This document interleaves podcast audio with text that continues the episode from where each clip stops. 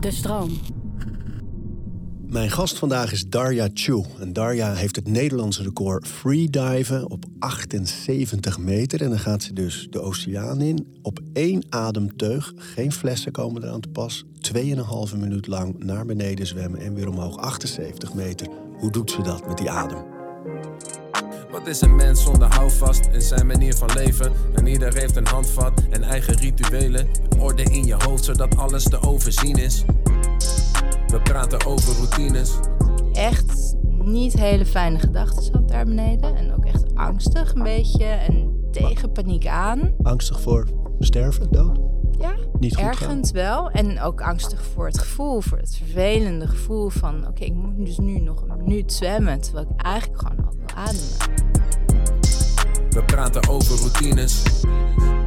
Het Nederlands record freediven. Noem je het zo officieel? Ja, ja, er is niet een hele goede Nederlandse term voor Nee, freediven. Want wat is freediven nou precies? Freediven is eh, onder water duiken zonder flessen. Dus je neemt één ademteug aan de oppervlakte en daarmee ga je de diepte in en hopelijk ook weer terug naar boven.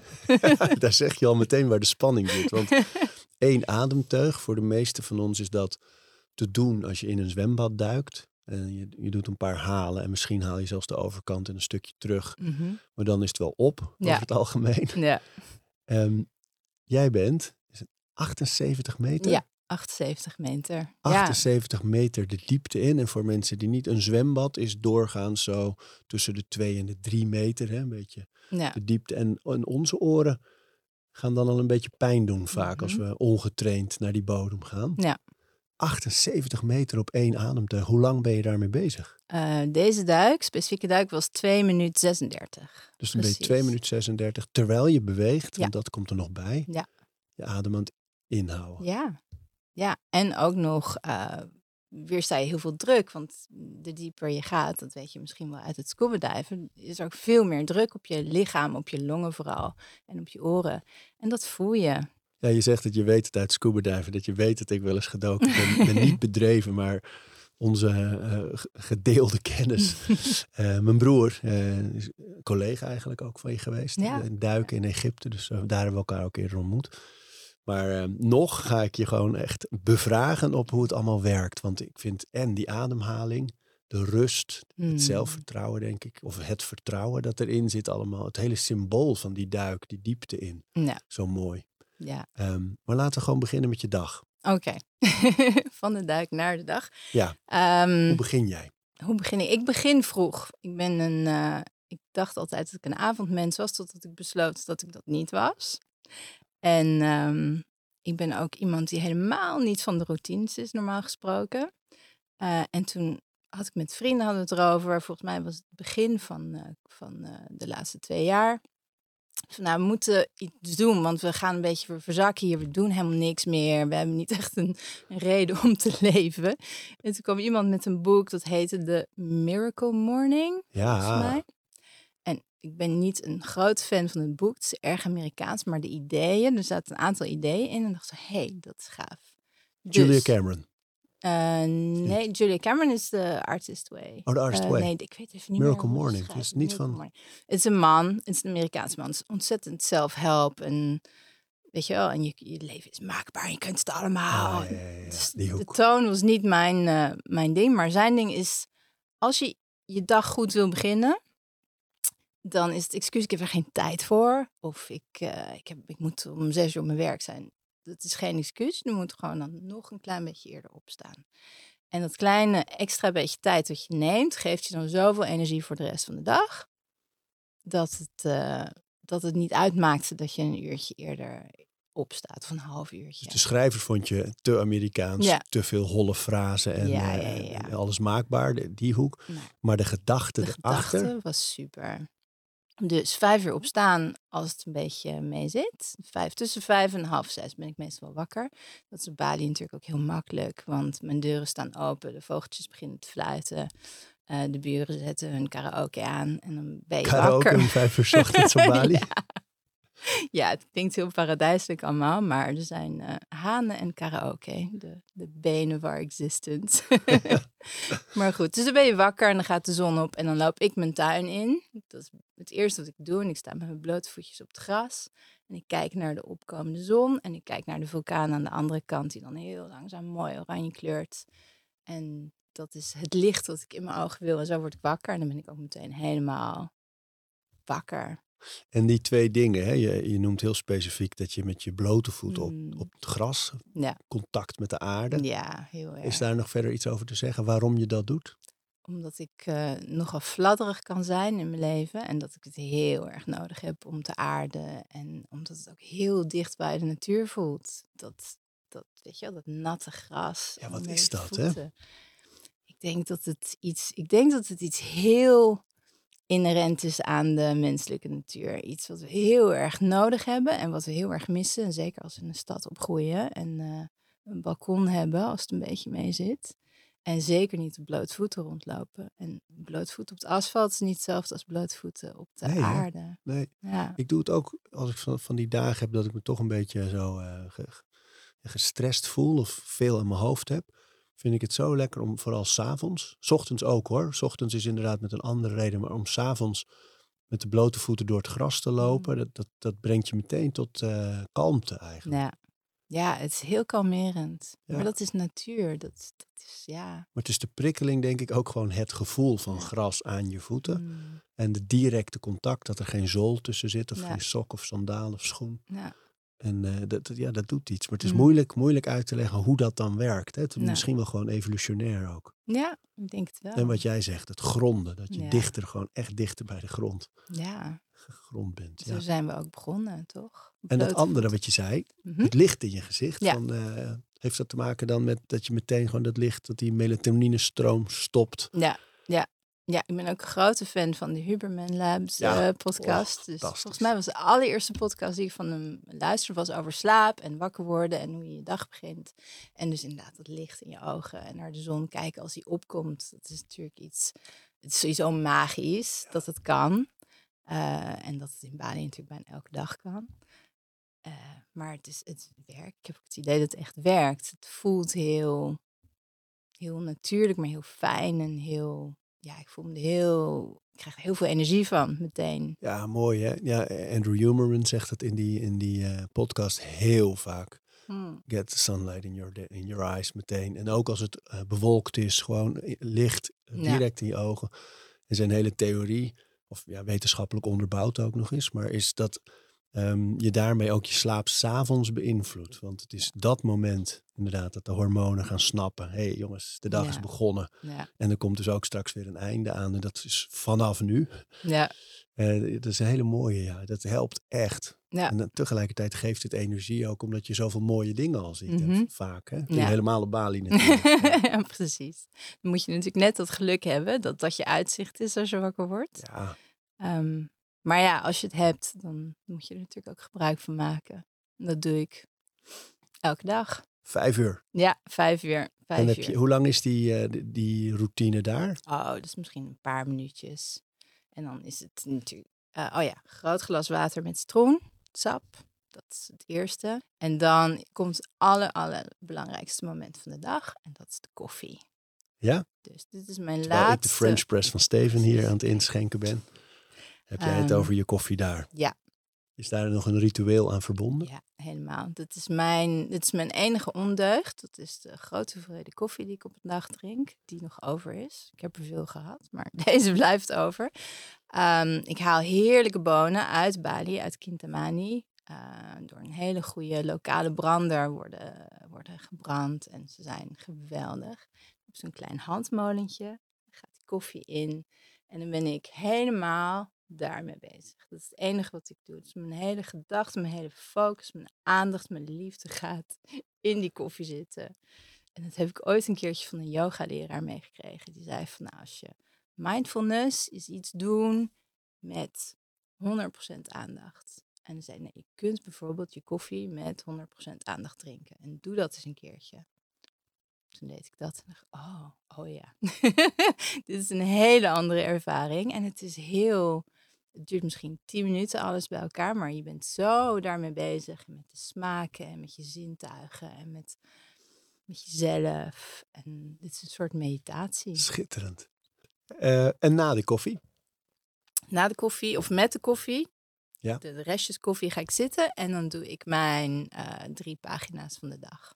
Daar is Julia Cameron. Daar is Julia Cameron. Ja, ja. The Morning Pages. Ja, geweldig. Heel snel is dat ook een soort onmisbaar onderdeel van mijn leven geworden.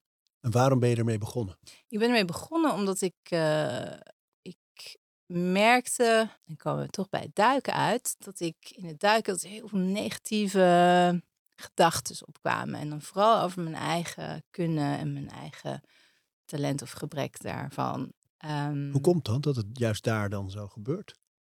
Omdat je heel erg met jezelf geconfronteerd wordt. Je gaat eh, onder water en je, je brengt jezelf in een positie eh, waarin je hele lichaam zegt: Doe dit niet. Doe dit niet, want je gaat dood. Dat ga je niet. Ik doe het al een tijdje en ik zit er nog steeds. Ehm, maar je lichaam weet dat niet. Dus die gaat heel veel signalen afgeven. En dat gaat natuurlijk heel erg in je, in je hoofd. Wordt dat iets? Of wordt dat een brei? Of krijg allemaal stemmetjes die van alles tegen je roepen. En eh, je bent gek. En waarom doe je dit? En je kunt het helemaal niet. En ik werd me heel erg bewust dat ik best wel wat negatieve, noem je dan negative self-talk. Dat ik echt wel op een vervelende manier tegen mezelf praatte. Ehm, en een van de dingen, in een van de eerste hoofdstukken heeft ze het daarover, over je, je inner critic. Ja. En hoe je, die, eh, hoe je die niet zozeer het zwijgen oplegt, maar hoe je daarnaar luistert. En dan zeg oké, nou, waar komt dit vandaan? En daar dan een beetje mee aan de slag gaat. Eh, en dan hopelijk snel begrijpt dat het inderdaad dat het een reden heeft, maar dat het niet vandaag de waarheid is. Dat het misschien twintig jaar geleden iemand een vervelende opmerking tegen je heeft gemaakt. Die dan nog maar door blijft werken. Twintig jaar later roep je dat nog steeds tegen jezelf. Je hebt geen idee waarom. En dat zijn dingetjes die ik door dat schrijven, daar kom ik achter. Ja, dat is het mooie hè, van die herhaling. Dat je dus ook steeds denkt, ah oké, dit zeg ik vaak. En Mm. waarschijnlijk hierom. En Ja. toen wij, eh, voordat we gingen zitten, zat jij te bladeren in het boek van eh, Mo Gaudat, eh, Mm. Griezelig Slim, Mhm. Scary Smart. Ehm, hij heeft het daarin ook heel erg over, ehm, zijn, zijn eh, brein noemt hij Becky. En daar praat hij tegen. En eh, die vraagt hij soms ook, oké Becky, kom maar, wat zijn de gedachten vandaag? en dan eh, komt Becky met dat soort gedachten van, oh je kan het niet, je bent niet goed genoeg. Ja, wat denk jij nou toe te voegen? En er zijn zoveel mensen die dit beter kunnen. En, en dat hij zegt, oké Becky, ja, maar die gedachten ken ik al, want die hadden we gisteren ook en eergisteren. En nu? En dat het dus echt zo werkt, dat je Mm. brein dan op een gegeven moment denkt, en als je dat vaak genoeg doet, oké, maar die hoef ik niet meer naar voren te duwen, deze gedachten, want die heb je al geplaatst eigenlijk. En dat het echt zo werkt, is zo Ja. bijzonder eigenlijk. Dat je een dialoog kan voeren met je gedachten, ja. door ze op te schrijven of ze even te laten komen, te benoemen, verder niks mee te doen. Zo mooi. Dit is heel mooi. Het is heel fijn dat je dat kunt doen. Je weet, je hoeft het nooit meer terug te lezen. Niemand hoeft het ooit te lezen. Het is geen dagboek. Je hoeft niet een heel. Het hoeft niet. Het hoeft niks hoeft. Je kunt gewoon gaan schrijven. En soms begin ik echt te schrijven. Goed. Ja. Nou. Vandaag niet zoveel te melden. Of. eh, en dat schrijf ik allemaal op. En dan Deze aflevering van Overroutines wordt aangeboden door Squarespace. Een alles-in-één platform waar je je eigen website kunt bouwen en beheren. Het maakt niet uit of je producten, diensten of je passie met de wereld wil delen. Het kan allemaal bij Squarespace. Ik noem even kort drie handige functies van het platform. Met het ontwerpsysteem kan je makkelijk je website vormgeven en het helemaal eigen maken. Squarespace analyseert hoe je website presteert en wat er voor nodig is om je bedrijf online verder te laten groeien. En ook kan je abonnementen en exclusieve content aanbieden aan betalende leden. Start nu je gratis proefperiode via squarespace.com overroutines. En ben je klaar om je website echt te lanceren? Gebruik dan de code overroutines. Dan krijg je 10% korting op je eerste aankoop van een website of domein. op een gegeven moment gaat het echt vloeien. Dan nog even over die morning pages van Mm. Julia Cameron uit het boek The Artist Way. Hè. We hebben een aflevering gemaakt met Free Dekkers die in Amsterdam die cursussen geeft, die er heel veel over vertelde. Voor iedereen die nu denkt, daar wil ik meer over weten, zoek die aflevering met Free Dekkers maar op, Frederik. Maar ehm, het idee van de morning pages is dat je eigenlijk gewoon je gedachten gewoon maar uit. Wat je nu ook zegt van ik begin gewoon en dan zie ik wel wat er komt. En de ene dag is dat veel en de andere weinig. En het Ja. maakt allemaal niet uit. Maar als je het maar wel elke dag doet. Hè? Ja. Ja. Kun je uitleggen hoe het werkte dat jij van die toch wat negatieve gedachten die je dan had, eh, door dat schrijven, die eh kwijtraakte? Of dat ze minder werden of anders werden? Ik denk dat door het schrijven er een soort orde kwam in de gedachten. Ehm, ik denk dat veel mensen dat wel kennen, dat je, je hoofd is natuurlijk hyperactief. Er zit, eh, ik zeg altijd dat ik geen één monkey mind heb, maar er zitten twaalf monkeys zitten daar rond te springen. Maar jij komt ook van Bali, hè? en, ehm, en door dingen op te schrijven, krijgen ze een vorm en krijgen ze een structuur. En in één keer zie je dingen veel beter in. Eh, terwijl als ik dat niet zou doen en mijn gedachten gewoon de vrije loop laten, dan heb je ook heel veel aan. Dat is ook, kan ook een hele mooie ervaring zijn. Maar dan merk ik in mezelf dat dat echt zo van de hak op de tak is. Dat ik er niks mee kan. Ik kan er niet verder mee. Het gebeurt zoals zo'n negatieve gedachte gebeurt. En dan, nou ja, dan komt er een andere. En dan is het eigenlijk alweer kwijt voordat je denkt van... hé, hey, maar kan ik daar iets mee? Of moet ik daar iets mee? Of waarom komt het juist nu op? Terwijl als ik het opschrijf, krijgt het echt een, een, een frame. Het krijgt een, een plek. Ik kan ermee aan de slag. Als ik wil, kan ik het nog teruglezen. En kijk van, hé, hey, dat is grappig. Dat schreef ik een maand geleden over hoe ik me voel voor een dag dat ik een diepe duik ga doen, bijvoorbeeld. En, eh, en zo voel ik me vandaag. En dat is dus, in één keer zie ik dat verschil.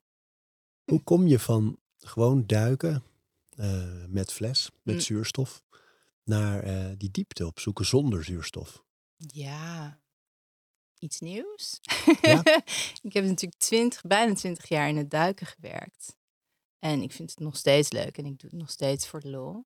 En dat in het duiken werken, ik zag dat bij mijn broer ook, van dat is echt twee keer op een dag naar beneden eh, over het algemeen. keer soms, soms, wel ja. vier keer, ja, Ja. hangt af waar je les geeft en Mhm. zo natuurlijk. Maar soms vier duiken op een dag, Mhm. twintig jaar lang. ja, Dan heb je een boel gezien, een boel een boel gezien. Ik heb heel veel geluk gehad. Ik heb heel lang in Egypte gewerkt. Daarna op de Malediven en, eh, en nu in Bali. Dus ik zoek mijn plekjes ook wel uit. Prachtig. Ehm, Maar dan nog, van, want, want, ik, want ik weet dat het in dat duiken... Ik weet nog dat, dat toen ik mijn paddy haalde, dan mag je volgens mij tot 30 of Mhm. zo, eh, max. Maar daar, daar kom je bijvoorbeeld in Egypte niet heel snel al op 30. nee. Het is meestal ergens tussen de 15 en de 25 misschien Ja, is. ja. En maar dat het wel al meteen een thema is bij, bij mensen. Van hoe diep, hoe diep zijn jullie Ja, gegaan? Hoe diep? Oh, er ligt daar een wrak op 26. Gaan we, Ja. kunnen we naartoe? Het heeft iets. eh, ja, het is natuurlijk ook een beetje scary. Het is een Ja. beetje beangstigend. Dus mensen die, zeker mensen die dan een keertje in het zwembad geprobeerd hebben om naar de bodem te komen. En ik, ah, mijn oren. Als je dan zegt, oh, 26 meter ligt een wrak. Nee, dat is de stuff of dreams. Dat, zijn, dat doet alleen kapitein Rob eh, in een boek. eh heel Ja. lang geleden. Kuifje. Ja, het is iets heel, eh, iets heel ik denk dat heel veel mensen het best wel beangstigend vinden, die gedachten. Ja, is dan- dat wat er ook in aantrekt? Ja, ik denk het wel. Het is natuurlijk niet voor niets heel lang een extreme sport geweest. En eh, het wordt nu wat minder. Het is nu wat toegankelijker. Maar voor mij was het zeker een. eh, ja, en het idee dat je vrijer bent. En je bent één met het water. Je bent veel meer overgeleverd aan het water. Als je een grote tank en een automaat en flippers en alles het water in gaat. Ja, dan het wordt ook een beetje. Hoeveel is dat? Ben jij dat? Ja, het is een beetje de machinewereld tegen de natuur. Hè? Dat. En freedive is ook een sport. Duiken is geen sport. Duiken is een wandeling in het park. Prachtig, met dieren en veel dingen te zien. En freediven is een, is een sport. Daar moet je voor trainen. Dat moet je elke dag oefenen. Daar moet je heel veel voor doen om, om daar beter in te worden. En het is ook een ontzettende uitdaging.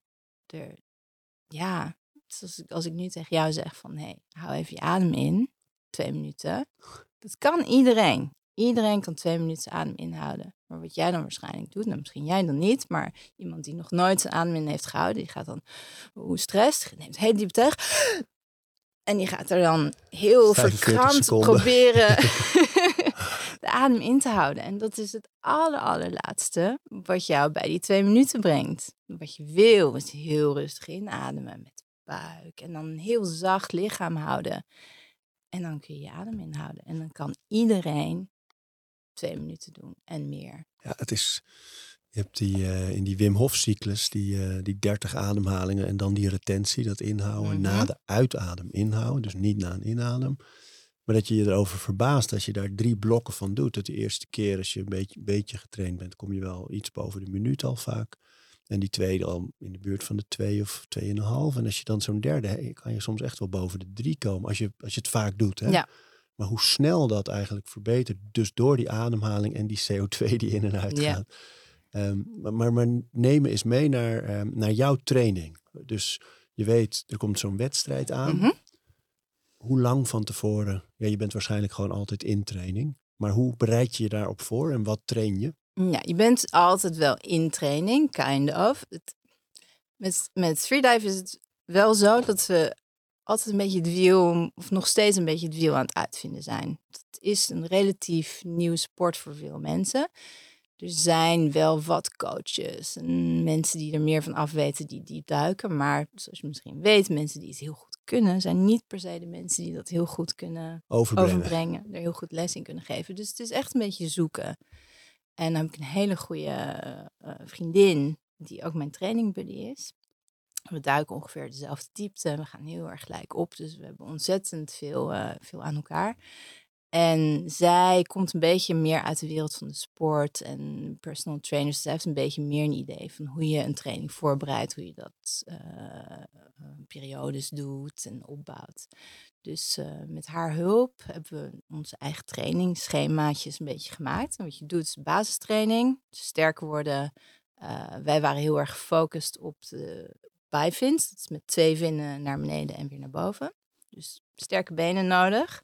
Ehm, dus we deden heel veel eh, ehm, krachtwerk voor de benen. Heb je het dan over squats, Squats. extensions, eh, ze heeft me geïntroduceerd aan de kettlebells. Ja, mooi. Ja. Oh man, zo dol op die dingen. Ja, maar Kan er alles heel, eh, heel, eh, heeft heel veel geholpen voor mij. Ehm, en ja, want jullie gaan, ook. als je naar beneden gaat, die, oh, Mhm. die beelden zijn prachtig ook op je Instagram. Hè? Pescoli, Pescolina. Sciolina. Pesciolina. ja, klein Eh, visje in het Italiaans. Ah, Pesciolina. Darja underscore Pesciolina. Ja. En, en Pesciolina is met SC. Ja. Eh, maar die beelden ook, dat je naar beneden gaat. Je gebruikt geen armen. Tenminste, nee. niet echt. Ik Nee. zie- het, lijkt echt op, het lijkt eigenlijk echt op een vis. Ja, Zo die, die beweging van die vinnen. En eh, verder is er niks. Het gaat pijl, Ja. als een pijl naar beneden gewoon. Ja. Dat is ook de bedoeling. Je wilt natuurlijk zo min mogelijk weerstand hebben. Met zoveel mogelijk gemak naar beneden gaan. En eh, ja, zo gestroomlijnd mogelijk zijn. En zo min mogelijk energie gebruiken. Die benen train je heel veel. Ja. eh, Krachttraining. Maar en wat zit er nog meer in die training verder? Een training is heel veel CO2-training noemen we dat. En dat is eh, veel zwembadtraining en op het droog je adem inhouden. Zodat je lichaam eraan wendt om met die ademprikkel om te gaan. Want wat er gebeurt als je je adem inhoudt, dan krijg je op een gegeven moment, na een minuut, na 30 seconden, krijg je echt oeh, ik heb nu, moet ik ademen, een soort idee van ademnood. Eh, veel mensen denken dat is, ik heb nu een gebrek aan zuurstof. Uh, dat is helemaal niet waar. Wat je hebt is dat CO2 in je lichaam een beetje omhoog gaat. En die CO2, die geeft een signaal aan je hersenen, aan je lichaam, aan je uh, nervous system, dat je moet ademen. Dus je krijgt het gevoel dat je, dat je borst een beetje um, tijd wordt, je dat? Een beetje krampig en je middenrif begint langzamerhand te bewegen. Een soort van, hé hey jongens, uh, wat ben je aan het doen? We moeten ademen. We hebben dit nodig. Dus dan krijg je een soort uh, kleine krampjes of kleine uh, contractions noemen we dat. Ja, samentrekkingen. Samentrekkingen. Um, je krijgt het een beetje warm. Je hartslag gaat eerst een beetje omhoog en dan gaat je hartslag omlaag. Uh, dus er gebeuren allemaal dingen uh, in je lichaam. En daar moet je mee om leren gaan. Want je moet je voorstellen dat als jij onderweg bent naar beneden en in één keer zegt jouw lichaam van ja, en nu gaan we ademen. dan is het, oh, maar ik moet eerst nog even naar boven. Ehm, en als je meteen toegeeft aan dat gevoel, dan kom je niet heel ver. Want de meeste mensen die krijgen vrij snel zo'n eerste samentrekking, het eerste gevoel van ik moet ademen. Jij dus ook nog. Ik ook nog. Ja, het is uh, Het is gewoon bijna evolutionair misschien een soort overlevingsdrift. Absoluut. Van hé, hey, dit is niet de bedoeling. Ja, en het is pure chemie. Ja. Dus, en iedereen is heel anders, is, anders in. Dat, eh, die vriendin van mij, die heeft heel laat die ademprikkel. Ik heb hem heel vroeg. Ehm, maar dat heeft ook weer voordelen. Ehm, dat betekent voor mij bijvoorbeeld dat ik waarschijnlijk een iets grotere tolerantie heb voor eh, hypoxie. Dus een wat lager, eh lagere hoeveelheid zuurstof in je lichaam. Wat er gebeurt in je lichaam als je lang je adem inhoudt. Dus als je door die eerste ademprikkels heen komt en je blijft je adem inhouden. Dan gaat uiteindelijk, die zuurstof wordt natuurlijk gewoon verbruikt. En dat wordt steeds minder. En vanaf een bepaald percentage, we noemen dat een saturatie, eh, vanaf 80% gaat je lichaam ook allemaal dingen doen. Hele interessante dingen. Zoals, zoals? bijvoorbeeld eh, je hartslag gaat omlaag. Eh, want je lichaam zegt van, hé, hey, oké, we moeten nu minder gaan verbruiken. Dus gooi dat hart maar omlaag, want dan, dan verbruiken we minder. Ehm, je mild krijgt een soort samentrekking waardoor er heel veel zuurstofrijke rode bloedcellen in je lichaam ingestuurd worden. Het bloed trekt een beetje weg uit je ledematen. Ja, dat is gaat tintel in die, eh, zit. Ja. Ja. Tintel in de handen eerst. Ja. En dan, En eh, wat gebeurt er nog meer? Nee, dat is het wel een beetje. maar dat zijn allemaal signalen dat het lichaam denkt, jongens, we zijn aan het sterven. Kom op. Ja, maar het zijn ook signalen, of het is ook het lichaam die zegt van, nou, oké, dit zijn we dus aan het doen, kennelijk. En daar gaan we mee om. Daar gaan we mee om. En dat Mooi, doen walvissen ook, en dat doen zeehonden ook. En alle zoogdieren lijken dat te doen. Eh, ook de niet-zeezoogdieren, die hebben allemaal die, eh, die response. We noemen dat de, de mammalian dive response. Dus, eh, en, maar ze zijn erachter gekomen dat ook eh, vogels dat hebben. Dus waarschijnlijk alle wezens die ademen met hun longen hebben diezelfde respons. Misschien omdat we ooit uit het water zijn gekomen. Maar het klinkt ook zo eh, echt als, als, als wat we in staat zijn te doen eigenlijk, maar helemaal verleerd zijn Ja. over het algemeen om dat weer te doen. Hè? Dat je, ik vind het zo mooi, de sport die jij doet. En er zijn nog meer van dat soort, in onze ogen toch extreme prestaties, maar die ook een beetje aangeven dat er de mens in zo, tot zoveel in staat is. Mm, ja, en zoveel meer. Ja, dus Ja. ik denk echt soms, er zijn gewoon geen grenzen, joh. Misschien niet. Nee. Maar dat, dus dan heb je je training bestaat uit. eh, ehm, je zei je moet dus op het droge ook leren eh, om te gaan met die ademprikkels. Zijn Ja. daar oefeningen voor? Ehm, je, kunt, eh, je kunt gewoon, als je wakker wordt in bed, eerst wat je doet, je adem inhouden. Ehm, en dat kun je op verschillende manieren doen. Wat misschien wel even goed is om te zeggen, eh, want het is vaak een beetje een misverstand. Je had het net over Wim Hof en hoe je dan inderdaad zo'n 30 keer diep in en uitademt. Dat je daarna heel lang je adem kunt inhouden. Dat kan, maar dat doen wij niet. Want wat er gebeurt, dat is natuurlijk hyperventilatie. Ja. En je, of je, je eh, haalt dus heel veel CO2 uit je lichaam. Dus die ademprikkel die komt veel later. Dus dat is heel fijn. Dus dan kun je in een soort, ja, het is een hele bijzondere wereld waar je dan in rondzweeft. Ehm, dat doen wij niet, omdat wij juist die ademprikkel willen om die mammalian dive response te krijgen. Dus dan gewoon een je- obstakel dat je moet overkomen even. Ja. Die Ja. heb je nodig. Dan moet je, het je is lichaam moet ook een weten, trigger daarvoor. Dat dat gaat, dit, dit gaan we nu doen. Vergeet je koffie niet, hè? Nee, is een beetje koud aan het worden. ik ben aan het praten. Ja, ja, Nou, neem een slok en, en, en leg dan eens uit als je zou willen ehm, wat jullie dan doen. Dus het is niet die, nou ja, inderdaad, dat vergelijkbaar met hyperventileren. Gewoon dat snelle ademen, diep erin, hard eruit, vaak en snel. En dan retentie, vasthouden. Eh, dat is een techniek. En, er zijn En dat heeft veel. waarde, maar Ja. dat heeft absoluut geen waarde voor het, Niet voor wat jullie doen. voor wat wij doen. En Dat heeft een hele belangrijke reden, is dat die ademprikkel ten eerste dat we die nodig hebben om die mammalian dive response te starten, waardoor je lichaam dus beter omgaat, een beter management heeft van die zuurstof in je lichaam. Dus dat, dat je dat veel meer spaart. En die zuurstof heb je echt nodig. Een ander iets wat er gebeurt als je hyperventileert, is dat de zuurstof zich sterker bindt aan de rode bloedcellen, waardoor je er minder mee kan. Je lichaam kan het niet goed gebruiken. Dat heet heel technisch het Bohr-effect. En dat wil je dus niet. is een naam, hè? Was Ja, die onderzoeker, een- toch? Ja, ja, Ja. een tijdje geleden al was die. eh, Ja. Maar dat is dus een, een probleem. En als je heel erg hyperventileert en je gaat dan duiken en blijft lang, je kunt langer blijven en je komt dan boven, dan krijgen we wat je noemt eh, zoveel hypoxie dat je lichaam zegt, ja, maar nu moeten we echt zorgen dat je echt gaat overleven. Eh, en dan worden je hersens uitgezet. Oeh. En dan krijg je wat je noemt een shallow water blackout. En dat is niet zo dramatisch als het klinkt.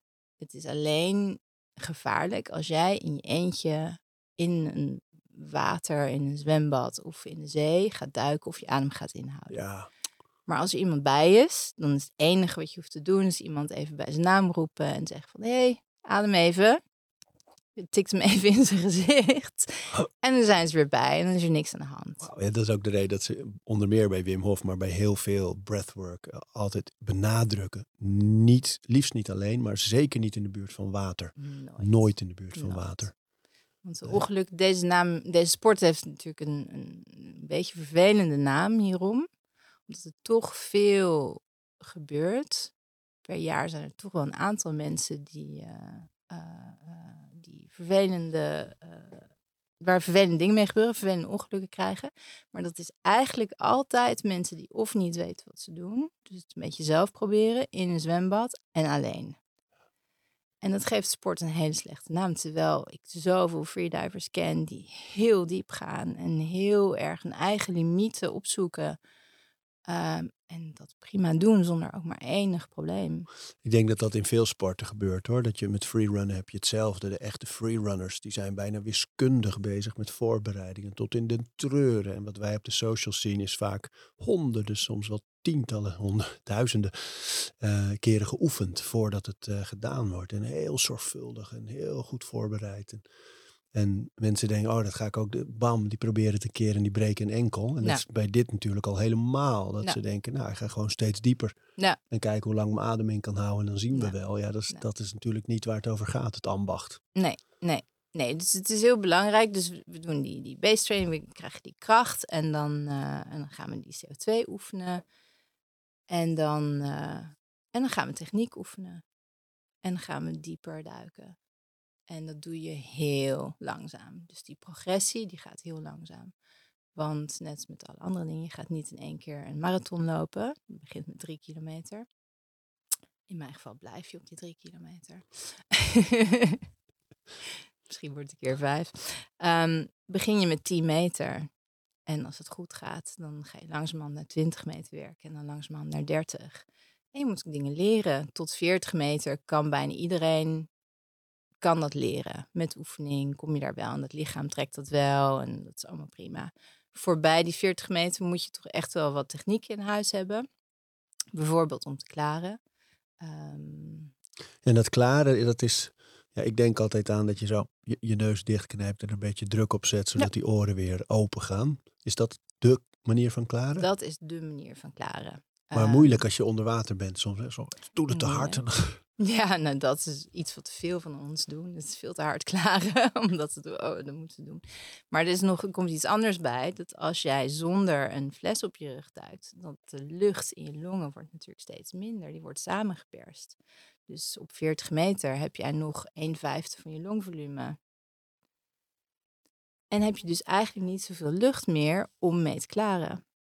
En daar hebben we dan kleine trucjes voor. eh, brengen bijvoorbeeld lucht naar de wangen en die gebruiken we dan om te klaren.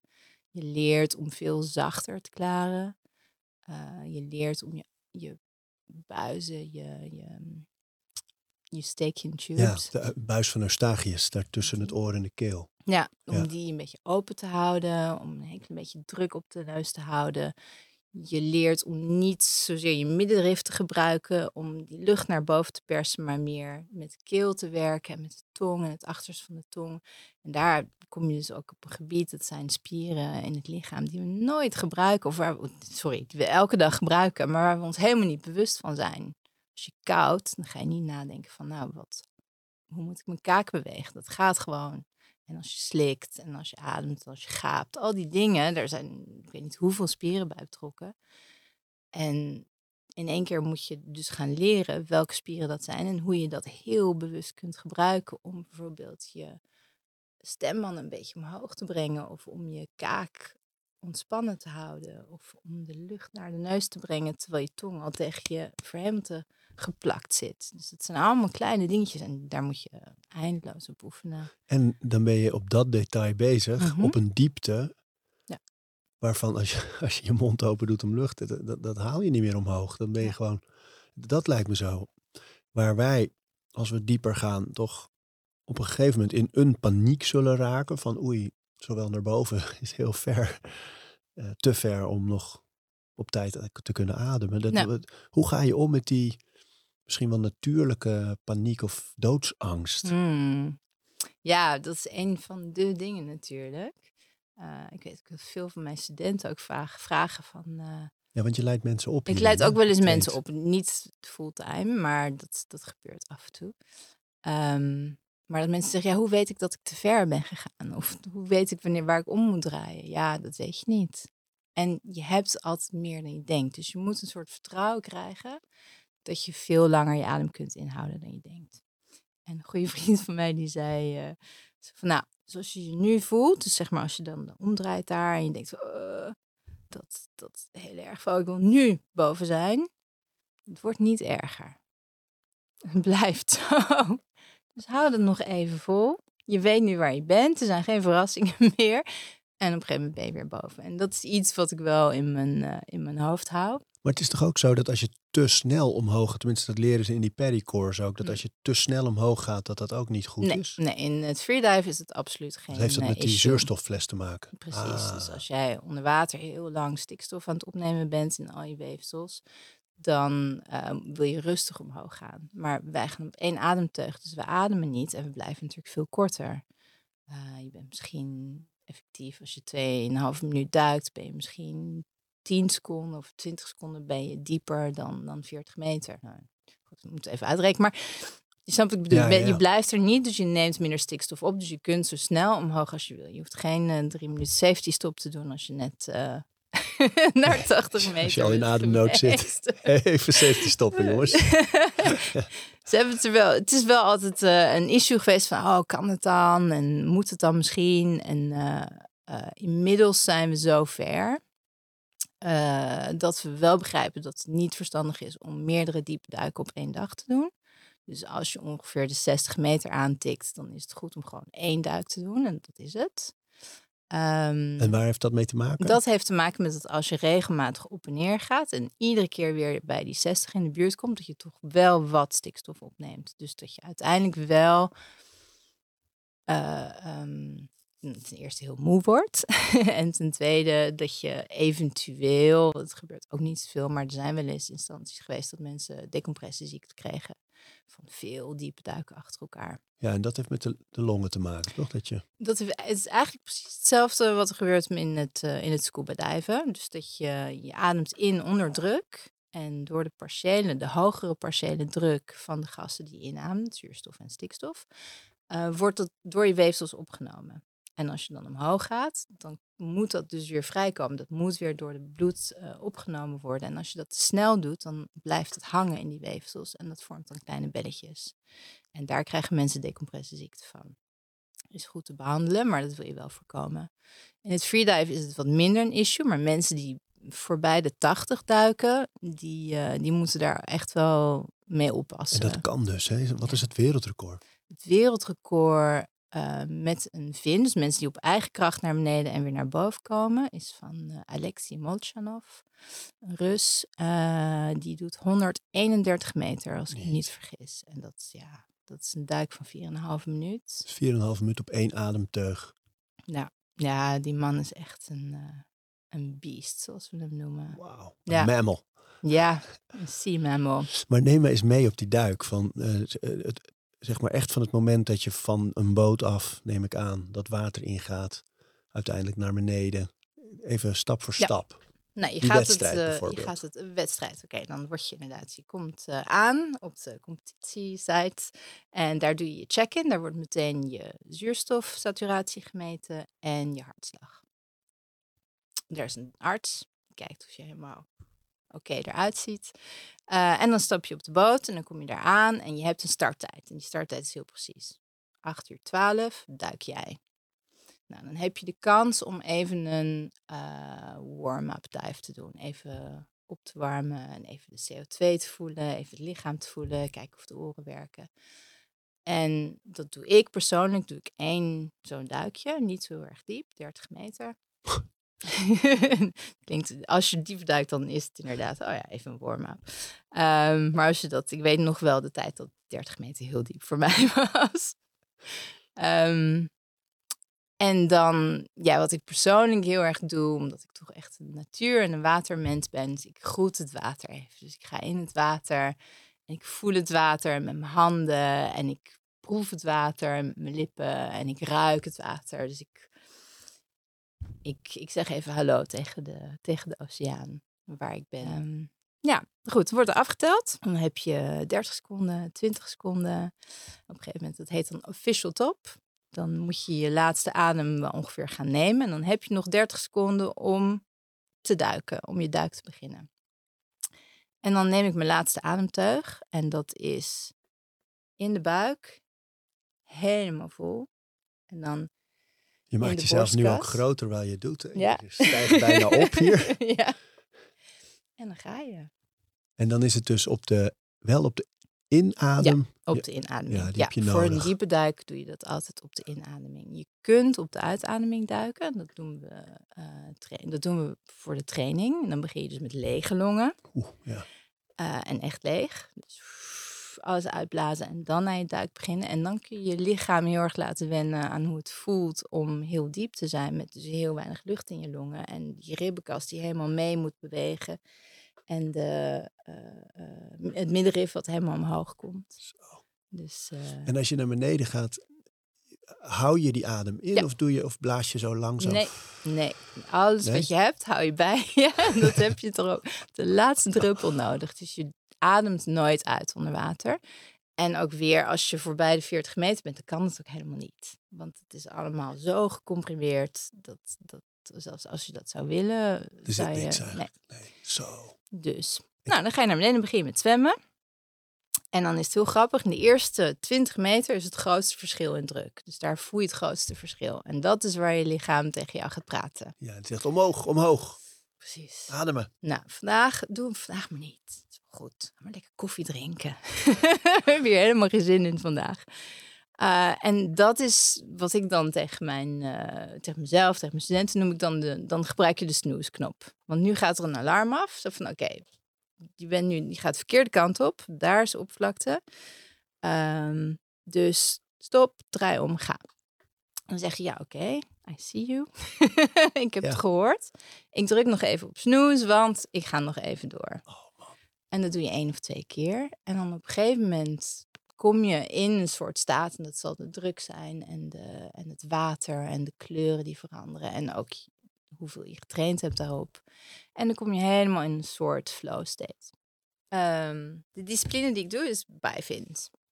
Dus ik zwem met twee vinnen naar beneden. De eerste 40 meter blijf ik zwemmen. Steeds langzamer, maar ik blijf zwemmen en ik focus me heel erg op techniek. En dan begint uh, de droom van elke freediver, de free fall noemen we dat, de vrije val. Vanaf 40 meter tot aan waar je gaat.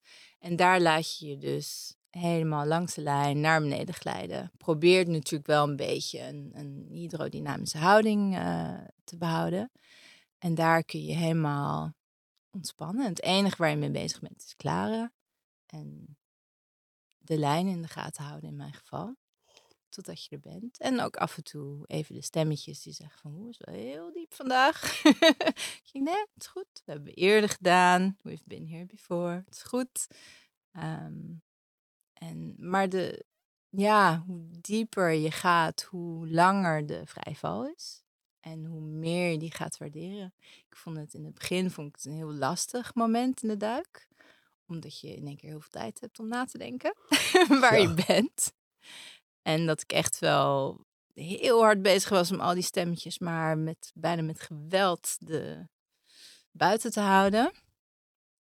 En dan leer je ook, nee, wees maar zacht en laat het maar toe. Wat een schitterende okay. metafoor is het ook, hè? Dat je iets gaat doen waar je wat, wat nou ja, in ogen van anderen gevaarlijk is of waar je tegenop ziet of Mm. En wat je dan overwint Ja. en alles wat op je afkomt in het leven aan negativiteit of obstakels, dat je dan toch weer daar overheen stapt en er mee om leert gaan. Het is zo'n spiegel. Zo, hé. Het is zo'n spiegel en zo'n goede leermeester ook. Het is van, oh, als ik dit hier kan ja, en ik heb een keertje een, een vervelende meeting of iemand waar, met wie ik om moet gaan, met wie ik het moeilijk vind of iets waar ik heel erg tegenop zie. Hoe doe je dat in duiken? Oh, nou, dat kan ook in het leven. Ja. Dus- hoor je nog iets daar beneden? Mm, ja, het hangt een beetje vanaf. Tijdens de wedstrijd komt er iemand komt je tegemoet met een scooter. Dus die hoor je in de verte. Ehm, en ja, afhankelijk als je bijvoorbeeld in Bali bent, dan hoor je af en toe de vulkaan of een aardbeving. Ja. En dan hoor je grom onder water. Soms hoor je een hele school vissen in één keer bewegen. Maar het is, het is relatief stil. En je hoort, je, je, je zit vast aan de lijn met een, eh, met een lanyard. En die hoor je ook wel langs de lijn gaan. Beetje afhankelijk van hoe ver je in de duik bent en hoe ver je in jezelf eh, bent. Dus, en dan kom je beneden aan. En tijdens de wedstrijd denk je, hé, hey, ik ben het is goed gegaan. Dan moet je een tag pakken. Dat is zeg maar een stukje stof. Dat zit daar vast. Dan neem je eentje mee. Die stop je dan in je kap. Een beetje ingewikkeld. In en dan wat? draai je om. Waar, scho- waar stop je In dat? je, in je pak. Dus je Oh, hebt, ja, zeg maar, iedereen ja. heeft een kap op, zodat je ook weer hydrodynamischer bent. Dus die stop je dan daarin. Zodat je daar verder geen last meer van hebt. En dan draai je om en dan ga je weer naar boven. En daar weet je, gaat dit een makkelijke of een moeilijkere eh, opstijging worden. Want dat is ook vaak het moment dat je denkt van, shit, Ik moet echt ver terug. ik moet nu weer terug. En, eh, en dat vond ik in het begin, en de, de, toen ik wat dieper ging duiken, dus toen ik de, rond de 60 kwam, vond ik dat een, was het een hele grote uitdaging voor mij. En dat ik echt niet hele fijne gedachten had daar beneden. En ook echt angstig een beetje. En tegen paniek aan. Angstig voor sterven, dood?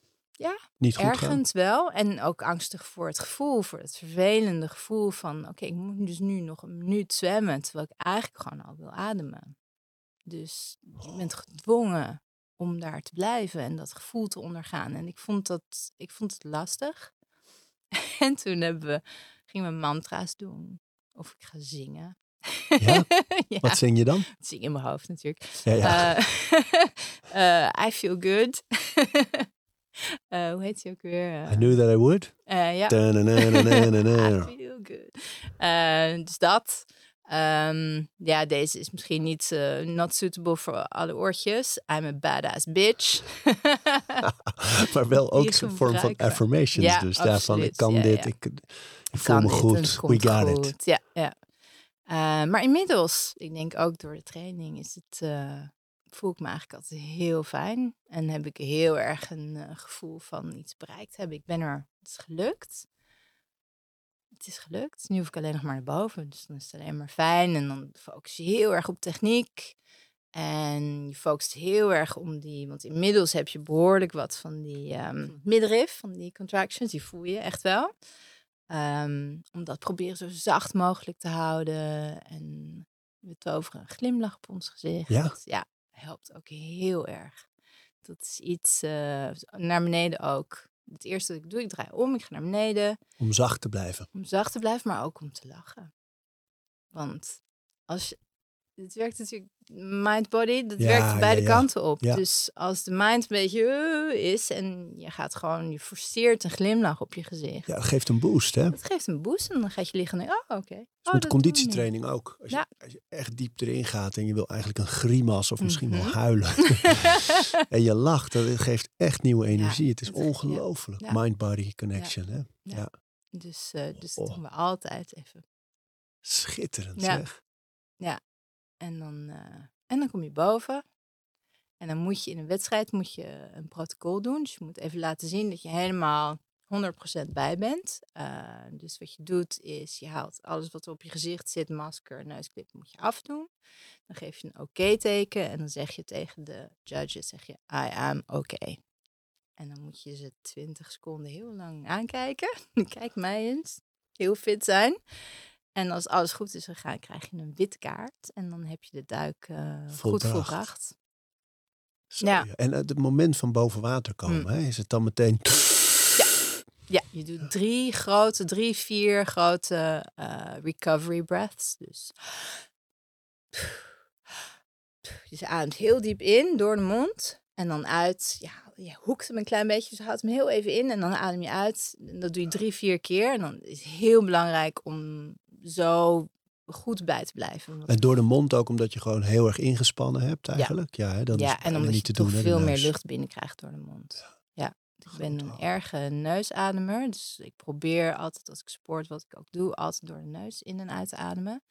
Eh, met dank aan ons vriend eh, James Nestor en Ja, Ian. McCown. Ja. De Oxygen Advantage. Andrew McCune, toch? Ja, in ieder geval M-C-K-E-O-W-N. ja, Ja, die Ja. heeft ook fantastische boeken en eh, onderzoeken. ja, dat is mijn eerste boek Over eh, daarover. De Oxygen Advantage. Ja, ja. Prachtig. Prachtig, Ja, en dan heb je van James Nestor natuurlijk Breath. Ja. eh, The Modern Art of... Nee, de, of a The Lost, Lost Art. Art of Breathing. Ja, zoiets. En hij heeft het boek over die parelduikers ook. Die eh, Dive heet het volgens mij. Ja, of Diep, diep. Diep, diep. Ja. Ja. heel mooi. Ja. Wat James Nestor eigenlijk doet, is al die onderzoeken, al die wetenschap over adem verzamelen. Ja. En aangeven, dat er staan details in over neusademen bijvoorbeeld. Dat tandartsen en, en mondhygiënisten het ook adviseren. Omdat het zoveel beter voor je tanden Ja. Eh, en logopedisten Mhm. vanwege het praten. Mensen die heel erg snurken of apneu hebben. Ja. Ja. Neusademen, neusademen. ja, Ja. zag ik je laatst met een... eh, Ja, tapeje was weer een enige commotie over. Maar dan merk je, kijk, dus jij weet dat en die wetenschap weet het ook, maar het is natuurlijk niet de norm. Dus op het moment dat je, in mijn geval bijvoorbeeld een foto plaatst met een stukje tape over hun mond, schrikken veel mensen. Ja. Maar ik heb dat een paar jaar geleden ook wel eens gedaan. Toen werd er echt gelachen. Eh, dat was een beetje ridicuul. Eh, maar nu staat onder zo'n post staan vooral veel bevestigingen van Mm. mensen die het ook al een tijdje doen of die het geadviseerd kregen eh, uit allerlei hoeken. En het is veel meer gangbaar. We weten gewoon meer. Daar Ja. komt het eigenlijk op neer. Ja. En dan vind ik het ook wel leuk af en toe een beetje te provoceren hoor daarin. Maar ja, mensen een beetje te prikkelen en aan denken te zetten. Volgens mij is het goed. Ze zijn natuurlijk, sowieso is de literatuur nu wat eh, beter. Ja, ja. wat toegankelijker. Ja, ik heb zoveel geleerd van die Patrick McCown. Patrick ja, is het. dat boekje. was ja, het. Ja, je hebt ja. gelijk.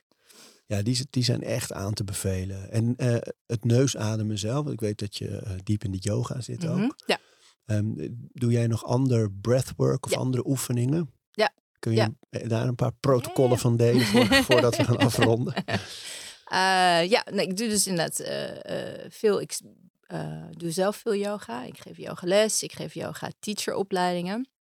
En mijn eigen practice is dus eh, een volle Ashtanga practice. Dus dat is behoorlijk pittig Ja. en heel... eh, Een van je posts op Instagram met Ashtanga is Every day is leg day. ja. En ik heb ook voor deze competitie heb ik meer Ashtanga gedaan dan dat ik andere dingen in de gym heb gedaan. En dat is misschien is dat wel een, een key. Dat is een, iets wat ik veranderd heb. En eh, ik denk dat ik daarbij blijf. ja. Eh, maar goed, dus ik doe mijn hele practice. Daarna doe ik eh, wat ademoefeningen. En eh, er zijn er een aantal die, die heel fijn zijn voor mij. En dat is ten eerste die coherent breathing. Dus die vijf 5.45. ik, in en uit. Ehm, dan doe ik ook veel wat we Nadi Shodhana noemen. Dus dat is alternate nostril. Oh Eén ja. neusgat in, andere uit. Ja, dan hou je eigenlijk één neusgat dicht Ja. en dan adem je heel bewust door die andere in. Ja. En ook uit, geloof ik. En, En dan doe je die andere, hè? Ja, dus Om dat beurten. is- Ja. Ehm, dat, daar zit heel veel theorie achter waar we misschien nu even niet, eh, niet de tijd voor hebben. Aflevering Daar kan twee. ik ook nog heel lang over praten. Ehm, en dat is heel rustgevend. Dat helpt je heel erg in die, in die rust te komen. Een andere die ik doe is eh Bastrika. En dan gebruik je heel erg je middenrif eh, om in en uit te ademen. En dat gebruik ik om mijn middenrif te trainen. Ook daar zitten traditioneel hele andere intenties achter. eh, die heel waardevol zijn. Maar voor mij is dit eh, een van de dingen die ik eruit haal. Is dat ik dus mijn, mijn ehm, middenrif train, sterker wordt. Is dat die dat je echt zo de buik... maar dat, je hebt Kapalbhati. Dat is dat je alleen uitademt door je middenrif naar boven te Ja, trekken. en die andere gaat gewoon En die vanzelf. andere is een soort, we noemen dat de blaasbalg. Dus dan moet je je lichaam echt zien als een blaasbalg. En dan ga je echt... Dus zowel in als uit. Is heel actief. Oh ja, ja. Dus dat is heftig. Eh, en dan doe ik soms nog een kleine uitademing daarna. En die hou ik dan uit. Dus het werkt bijna een beetje hetzelfde als de Tumo breathing. Of Ja, de Wim. Hof eh, breathing. Dus ik doe dat dan een minuut of zo. En dan hou ik drie, vier minuten mijn adem uit. Eh, en dat is, dat is heel fijn om dat ook eens te voelen. Hoe lang, eh, jij hebt vast wel eens geprobeerd kijken hoe lang je dat zoiets kan. Ja, dit is niet mijn favoriete bezigheid, moet ik zeggen. Maar wat heb ik gedaan? 4,5 minuut. eh, Zo, maar zonder te eh, hyperventileren. Ja, Ah, oké. Dus ja. alleen maar ontspanning, ontspanning, ontspanning. En die stemmetjes in het hoofd stilhouden. 4,5 minuut. Maar dat het is niet mijn favoriet. En ik ben zeker niet... eh, eh, ik heb daar geen talent voor. Eh, volgens mij is het record voor vrouwen is nog steeds 11 Ja. minuten. Ja, Ja, nee. Dat gaat... ik denk dat ik dat record... dat het kan, hè? ja, ongelooflijk. Ja. Goh. Nou, En doe je wel eens die middenrif massages? Die, Ja. Of die Uddiyana? Bandha Ja. noemen we dat. Eh, of nou Likria, dat hangt een beetje vanaf hoe je het doet. En inderdaad heel erg uitademen, helemaal lege longen. Middenrif helemaal omhoog trekken. Dus dat je echt je ribben ziet en, eh, en een hele holle buik. En dan probeer ik dus lichte bewegingen te maken met mijn buikspieren. En dan krijg je echt een soort rekken van het middenrif. Eh, en ja, dat wil je zo flexibel mogelijk hebben. Want ja, weer als je longen een achtste of een tiende van een normale volume zijn, dan moet er iets mee bewegen. Dus hoe flexibeler je, flexibeler je, je ribben zijn, je middenrif is, je borstspieren, je rugspieren, hoe meer dat kan meebewegen, hoe fijner het is om onder water onder veel druk te zijn. En als je heel sterk bent, we zien het vaak met eh, eh, mannen die veel in de gym zitten, veel gespierd, eh, dat die het heel lastig vinden, want die hebben weinig flexibiliteit daar. En die gaan ook een beetje van, nou, ik duw me er zelf wel doorheen. En dat is met freediven kom je niet ver. Nog zo'n mooie metaforen. Ja, Ja. ja. je bereikt Je moet veel een beetje meebewegen en zachtheid, zachtheid eh, ja, ja. hebben. Ja, want je kunt jezelf ook echt wel pijn doen eh, als, je, als je echt doorduwt en niet goed naar je lichaam luistert en, eh, en weinig flexibiliteit hebt. Dus krachttraining is net zo belangrijk. Misschien is flexibiliteitstraining nog wel belangrijker. Daar komt de yoga natuurlijk ook fijn bij kijken. Ja, mooie combi hoor. Mm, ja. 78 meter is nu het Nederlands record Voor bijvins, ja. voor Ja. bijvins. Ja. Dat zijn die twee vinnen die jij eh, aan hebt. Ja. Ehm, eh, werkt het bij jou zo dat je dat dan gevestigd hebt en dat je dan meteen denkt, hé, hey, en nu gaan we eens kijken naar 81 of 80? Of, ja. ja? Ja, je moet van tevoren moet je je duik aankondigen. Dus als je een wedstrijd doet, zeg nou, ik ga 80 meter doen. Of ik ga 75 meter doen. En dan kun je dus ook niet dieper. Maar je wil ook niet te veel aankondigen, want als je te vroeg draait, dan verlies je punten. En dan krijg je een gele kaart en dan telt die bijvoorbeeld niet als een Nederlands record. Dus je moet heel erg van tevoren denken, wat kan ik? Wat kan ik morgen? Ehm, maar je wil ook niet te weinig doen. Dus je wil niet veel, niet te weinig doen. Dus je moet dat heel erg goed uitkiezen. En die laatste duik zat ik heel erg te spelen. Wat ga ik doen? Ga ik 80 doen? Ik weet dat ik het kan, maar kan ik het ook in een wedstrijd? En uiteindelijk heb ik ervoor gekozen om maar 78 te doen, omdat het minder groot voelde. En ik denk, oké, dan haal ik iets van die spanning haal ik daar weg. En dan, eh, en dan heb ik een mooi nummer. De mannen, de diepste duik bij de man is 70 meter. Dus ik wilde absoluut voorbij de 70 gaan. Wauw. Dat heeft toch, is toch wel iets. Ja, ja, ja, ja. ik denk dat, eh, ik ben even zijn naam kwijt die nou die 70 meter heeft gedaan, maar die komt ook wel snel dieper. Die gaat ook heel goed.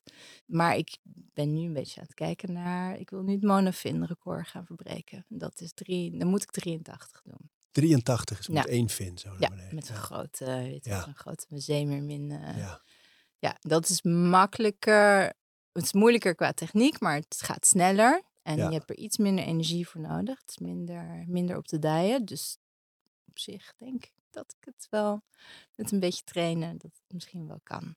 Mooi joh. Ja, Ja. ja ik dacht, eh, ik denk drie maanden geleden was ik heel blij met eh, mijn eerste duik naar 65 meter. Toen dacht ik, nou, dit is mooi zo.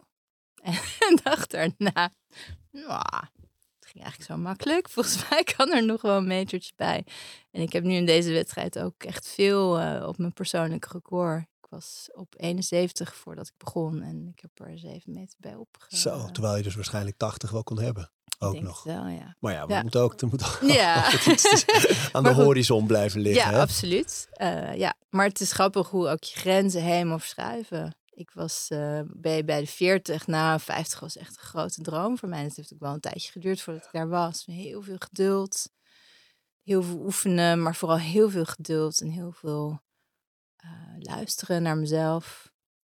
Wat ik zo mooi eraan vind, is dat ook dat weer een metafoor is eigenlijk voor dat we soms denken, ja, dit is mijn grens. Hmm. En als je daar dan komt, dan zie je dat die veel verder ligt. Maar dan kom je alleen maar achter als je hem opzoekt en er Ja. even overheen stapt.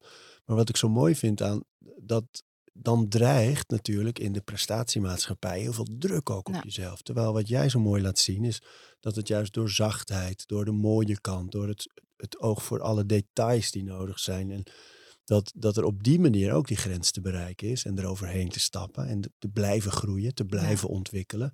Terwijl er niet die nare druk is van het moet allemaal productief en effectief en maakbaar zijn. Nou, Het is een heel mooi, ja, mooi, mooi symbool eigenlijk. Ja, en ik denk ook dat eh, je ziet steeds meer mensen die, eh, die deze sport gebruiken als een soort, eh, die, die zeg maar retreats doen. Waarin mensen uitgenodigd worden om hun limiet op te zoeken. En het dus ook helemaal niet uitmaakt of het een record is of een wedstrijd. Dat het helemaal niet daarom gaat. Maar dat het heel erg gaat over van wat voel je daar? En kun je daarmee omgaan? En wat zie je? En kun je dat gebruiken als je weer uit het water komt? En heel veel mensen gebruiken dit ook om, om angststoornissen te, te behandelen. Van, je, je gooit jezelf natuurlijk in, in- letterlijk in het diepe. Eh, en je, je leert je, je geest, je, je mind, dat je zoveel meer kunt. En dat je dus best met heel veel angst om kunt gaan, met doodsangst. Want uiteindelijk, als jouw lichaam tegen jou zegt, ja, als jij hiermee doorgaat, dan komt het niet goed. En je leert ermee omgaan. Dat geeft zoveel kracht en zoveel zelfvertrouwen. En je ziet heel veel mensen die het dus puur voor hun plezier doen, die daar heel veel uithalen. En dat is, dat is een van de mooiste dingen van deze sport. Kijk, Nederlands record, ja, tuurlijk ben ik er mega blij mee. Vind ik het allemaal heel spannend. Maar wat ik eruit haal voor mijn leven, wat ik ervan leer en wat ik elke dag kan gebruiken in, weet je, moeilijkere situaties, dat is zoveel meer waard. Dat is zo, zo bijzonder. Het geeft zoveel. Dat, eh, ja, dat, ik kan het alleen maar iedereen aanraden om het in ieder geval een keertje te proberen. En te kijken hoe, eh, hoe het water met jou praat en, eh, en wat het tegen jou zegt. Als mensen jou willen volgen of eh, je, je, bijvoorbeeld je volgende poging, volgende wedstrijd eh, willen zien, is dan je Instagram de beste manier? Ja, ik ben, ik ben niet niet heel erg van de socials. Daar ben ik misschien ook wel iets te oud voor. Ehm, eh, nee, het is nooit zo mijn ding geweest. Maar goed, ik, ik, iemand zei tegen mij, "Ja, je mag je best een beetje over opscheppen. Ik zeg, ja, nou, oké, vooruit dan maar. En eh, tijdens de wedstrijd wordt natuurlijk ook heel veel gefilmd en foto's gemaakt. Dus dan kun je ook, heb je ook wat, eh, wat fodder voor je, voor je Instagram. Dus ja, ik zal proberen om, eh, om iets actiever te zijn, iets meer te laten zien wat ik ga doen. Ik moet natuurlijk ook weer gewoon aan het werk. Dus ik heb het grote voordeel dat ik heel intensief een teacher training doe voor een maand of twee maanden. En dat ik daarna één of twee maanden gewoon lekker kan trainen. Ehm, dus eh, ja, hierna, na deze vakantie in Nederland, moet ik gewoon weer aan de slag in Bali en in Australië. En dan begin ik, denk ik, in de januari weer met trainen. En ga ik, eh, ja, dan is volgend seizoen, is een competitieseizoen voor freediven. Dat zal maart begint dat vaak, maart, april. Dus nu komen er ook nog grote competities aan. Dus het zou zomaar kunnen zijn dat ik binnenkort mijn record weer kwijt ben. maar goed, dat is de aard van het beestje, zo hoort dat.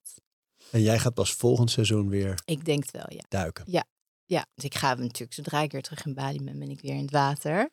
Uh, maar waarschijnlijk uh, gewoon lekker voor mezelf. En uh, kijk, kijken of ik de monofin nog kan. Ik heb me zo geconcentreerd op de, op de twee vinden de laatste twee jaar. Dat ik, uh, dat ik ook weer even moet wennen aan, uh, aan een andere techniek. En uh, dat moet gaan oefenen.